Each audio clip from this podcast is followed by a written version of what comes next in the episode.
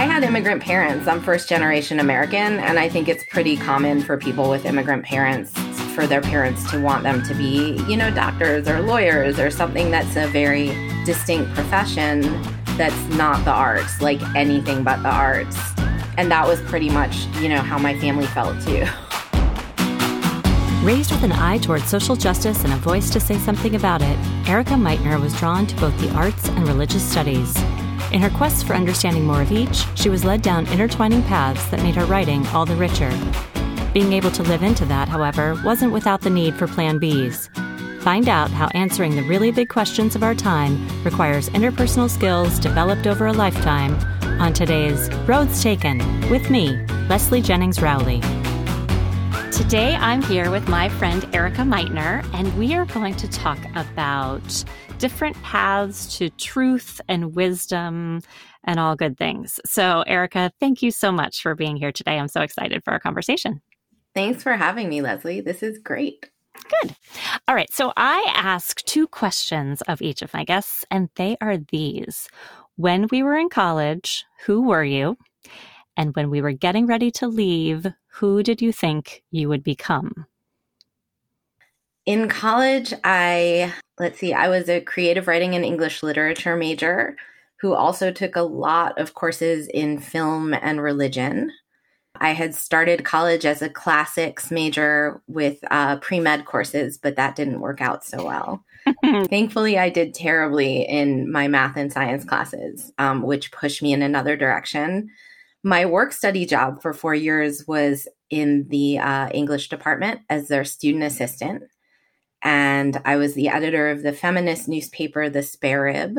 Um, I played rugby for a little while. I was in Sigma Delta sorority, and I was in Cask and Gauntlet as a senior society. And I did a lot of, I guess, arts and social activism on campus. So that's kind of who I was. Um, I'm going to interrupt and ask you, since you put the pre med thing out there.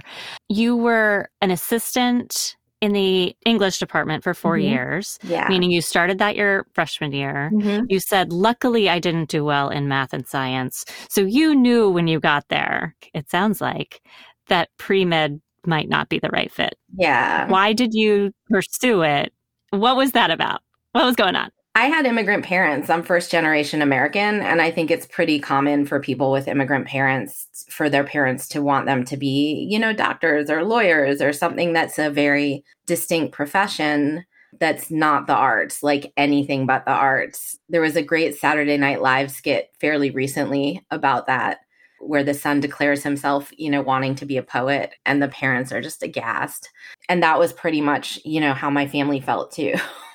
Were you a closeted poet at that point and just saying, like, okay, I'm going to bury this? You know, what was interesting about the creative writing classes at Dartmouth is you had to actually apply to get into them. So I applied a couple times and got rejected. And I think they finally felt bad for me and let me in because I made all their photocopies and sorted everyone's mail. So they had to see me all the time. And I was so young when I got to college. I was 17. I had to go to Hanover High to get working papers. And the other thing I did that's, I guess it's not, it, it's a little bit strange, but it's sort of like how I roll still. Is um, I was terrified of showing up at Dartmouth and and being put to work in the cafeteria. So I wrote the financial aid office a letter that said I was a vegan and refused to support any institution with my labor that killed meat for human consumption um, which was not true. I was not a vegan, but they let me pick my work study job when I got there. So they gave me like the big book of jobs and let me go through it. And I said, like, oh, you know, I love books, I love writing. I'll be the English department student assistant. And so that ended up working out really well. Excellent, particularly when it looked like math and science wasn't going to work out. Yeah. Okay. So enough interruptions. There's the panoply of things that you were doing and being during our time there. But as time was closing, what was next on the path for you? Who did you think you were going to be? You know, that was a question because I did corporate recruiting out of Dartmouth and actually got a job working for what was then Andersen Consulting and is now Accenture as an analyst in their process competency group for the financial services industry. That sounds just like you, Erica. Doesn't it? Uh-huh. Um, but actually, I ended up winning a Dartmouth Reynolds Fellowship to study abroad for a year, and I went to Israel. I moved to Jerusalem and I studied Kabbalah and Jewish mysticism. I studied translation, biblical translation, and literary translation. I studied um, Jewish sacred text and Jewish philosophy at Hebrew University in Jerusalem. And I also studied at a bunch of different yeshivas. And so one of the things I had thought was I might want to be a rabbi or do a degree in Hebrew and Comp Lit. And so that was sort of my step towards figuring out if I wanted to do that. But I also had loans from Dartmouth I needed to pay off. And so Andersen held the job for me for a year. And so when I got back from Israel, I actually um, went to St. Charles, Illinois, so that they could train me in how to program computers for Andersen because if you remember it was the like mid to late 90s where they were hiring anyone they could to reprogram cobol mainframes so that like the world wouldn't end when we hit y2k right and so my first corporate job was at Bell Atlantic doing asset management through Andersen. And then my next placement was at Merrill Lynch, where I stayed for about a year helping revamp their front end stock trading systems. so that was not where I thought I would end up. And a good sign that that was a maybe not the right place for me was I was pretty bad at programming computers too. But when they figured out I could write, they put me in charge of writing all of their deal memos. So I ended up in project management, but I was spending all my time my lunch hours at the Borders bookstore in the bottom of the World Financial Center, like every lunch hour. I would just go there and read. So I ended up quitting that job and going to teach public middle school in Sunset Park, Brooklyn. English. Uh, language arts. And okay. my students were mostly um, not super literate. It was an underserved neighborhood and a very underserved school. I was hired before No Child Left Behind when all you needed was a BA and no criminal record for violent felonies. So the bar was pretty low. I didn't know what a sixth grader looked like before I got into the classroom. I had never taught before. And what what pulled you into the classroom or into that space? It felt like it was closer to where I maybe wanted to be and closer to books and literature. And it was the hardest job I've ever had. Still to this day, I lasted a year and then I got burned out. Middle hmm. school mm-hmm. is just a calling. And so then I applied to both rabbinical school and graduate school in creative writing for my master's.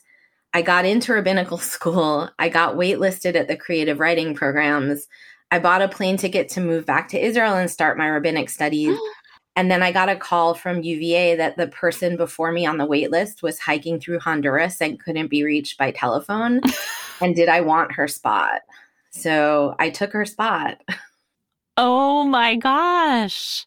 So the calling didn't happen in middle school, but there were things bigger than you happening to move the world and earth so that you could choose this path, it sounds like. Yeah. And the nice thing was, I was actually, the whole time I lived in Brooklyn after I moved from Jerusalem, I was writing and I had a writing group that had Dave Stack in it. Who is one of the first people I'd met at Dartmouth, who's a 96 when I got there, who I had been in creative writing classes with and writing with since then. And he's someone who helped me edit my first three books. So that was a really lovely kind of connection we maintained through Dartmouth. Yeah. Okay, I have to ask about the parents since you brought them up. You were brought up in a household of faith or not?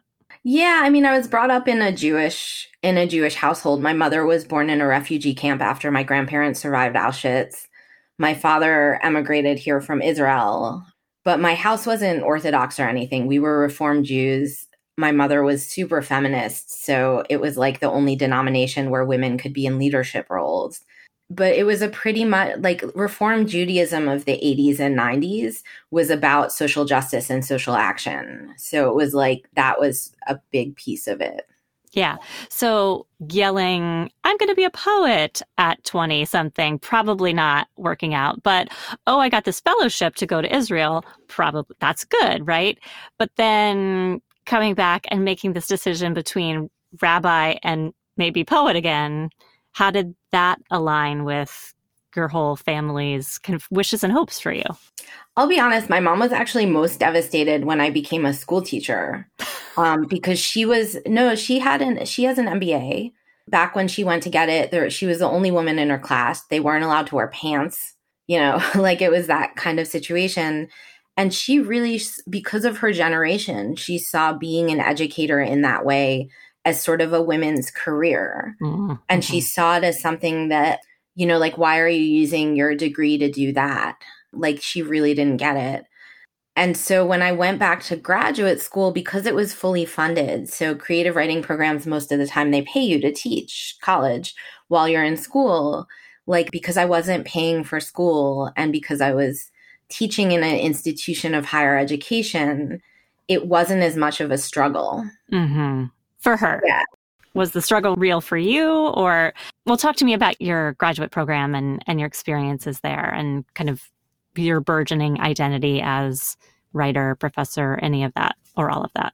I mean, I think one of the gifts about Dartmouth was that there's an there was an amazing creative writing faculty there, and there still is. It's just new people that weren't there when I was there. And my mentors at Dartmouth were Cleopatra Mathis and Cynthia Huntington and Tom Sleigh. And Cynthia and Cleopatra in particular were always really straightforward about how hard it was to get an academic job and be a poet. So I always kind of had plan B backups and other things I was doing. So like I put myself partially through grad school because they paid us, but not that much. Um, you know, being actually in the summers, I worked as a consultant and did consulting for, you know, people who needed an extra analyst on the fly. So all of the other stuff I had done, and I taught too. I taught high school kids um, in summer programs and all of this other stuff. So I always, I never thought that I would be able to make a living as a poet teaching poetry. Like that just didn't seem real. And the average time to getting your first book published in my field is like seven years. So I wound up kind of doing a whole bunch of different things to have a plan B I felt really good about. And one of those things was so I got a post MFA fellowship after my MFA to go to University of Wisconsin Madison and those that was one of those scenarios where they get like you know 1200 applications and they pick 5 fellows. So I was really lucky to get that. But I wanted to do something in the interim while I was on the job market and trying to get my book published that was meaningful. And um, I ended up calling UVA to see if they needed a secretary in their Jewish studies program because my partner at the time, we weren't married yet, was still there finishing his PhD in economics. And they said, Well, we have this fellowship. Why don't you apply and be our first and only Jewish studies PhD student in the religion department? So I did. and I got in. And so I started a PhD in religious studies back at UVA in Jewish studies as a fellow. So I went back to school more. And in between, I took visiting gigs. Like I was a visiting professor at UC Santa Cruz in poetry because my first book got published after my first year of my PhD program. Wow. And then I kept doing my doctoral work for four, four years, four years. Yeah, I ended up never finishing my doctorate because I got a job as a professor of poetry in the interim. Because in kind of the artistic world, a terminal degree of an MFA is as is kind of it's all fungible at that point, right? Yeah. Um, and so yeah. you need like really at that point you needed a published book, a bunch of published work, and an MFA to get an academic job. Yeah. So you did all of those things, like this huge portfolio and varied in terms of the things you were doing to you were calling it plan B, but it was just kind of part and parcel of who you were great for gathering experiences to write about, not so great, I would imagine, for having time to write. So, yeah, yeah. How was at that point, and maybe now, what is your process of writing with a big life? I mean, I think one of the things that's always been nice about academia is you get the summers, and I say this like quote unquote off. And what that means is like, you're meant to do your own research. And so I always treated the summers that way. And I still try to go to writing residencies and other things over the summer so that I'm I don't have other obligations. I can just work on my writing. But I think the one thing I learned after I had kids was not to be precious with my writing time. Like I wrote a whole book on the notepad of my phone with like at least one child crashed out in a car seat in the Target parking lot, you know, or your own driveway or garage. Like right right. I can write through anything and it's actually like a family joke that people can be talking to me, but I won't hear them. Because you're in your own writing world. I get it. Okay, so you are these many things. How do you describe yourself now? Like, what's the hierarchy of identities of Erica Meitner now? I mean, I'm a poet. I'm a parent. I'm a teaching artist in the academy, is how I, I phrase it for myself, because I think I don't feel like a traditional academic. And anyone who's worked at a university for, I think, as long as I have, or has been in higher ed for as long as I have, most of us have pretty strong feelings about the neoliberal university as corporation. And so I think that's a complicated piece, right? Um, yeah. yeah. So I think those are the biggest parts of my identity. Yeah, I can hear some can of the parts of your one. identity. Yeah. okay, so we've talked about how you get it done, but I know you're between books right now or on the cusp of birthing another. So, where are you finding your poetic inspiration? What are the things that at this point in your life or your life's experience are speaking to you? Yeah, I mean, I think like everyone else, COVID has been really hard for any kind of production, much less artistic production. One of the amazing things that I was able to do both before and during COVID, surprisingly, is there's this incredible re- artist community called the Hermitage, which is on the beach in the Gulf Coast in Florida. And they they sent me. It, it's not a residency you can apply for. They just gift it to you. So you get a vial of sand in the mail, and six weeks you can split up however you want into week chunks to be in a hut on the beach, basically like by yourself, but in residence with other artists. And so I took the last of those residencies during in the peak pandemic after I'd been like trapped in my house and homeschooling my children. Um, with a really dear friend of mine, we bubbled together. We both had the residency. We drove 13 hours. And one of the things about that particular landscape, and one of the things I've been writing about more recently, is climate change and sea level rise, what we'd call eco poetics. And so the ways in which um, climate change in various ways has been impacting us. And at the same time, for the last four years, I've been going down to Miami to do field work with a photographer. So I do documentary poetry also, and that's part of my academic training. I was trained as a religious anthropologist. So I was trained to talk to people about their religious practices and spaces. And so I've partnered with a photojournalist named Anna Maria Barry Jester to go down to Miami, and we've been going down for almost four and a half years now to try to capture some of the development along the coast and also the impacts of climate change in that particular city. So that's kind of the stuff that's driving my work right now. I always usually work on more internal autobiographical lyric stuff at the same time as I'm working on more external stuff around social issues. And then I work on a lot of like weird little collaborations. Like I was just working with this psychologist, along with a composer, an experimental filmmaker, and a singer. We were putting her research into artistic format because we have a unit at my university that's called the Sci Arts unit where they try to communicate science in different ways. So I love collaborating with other artists across mediums. Very cool. And you did mention the kind of autobiographical element of some of your work. Is it hard to reflect right now on the ways you may have been changed during the pandemic? Is that kind of a work in process or when you're tapping the autobiographical, is it more long term because this time has been just so raw? Yeah, I mean, I haven't. The first time I tried to write about the pandemic was pretty much this summer at a residency I had for about two weeks.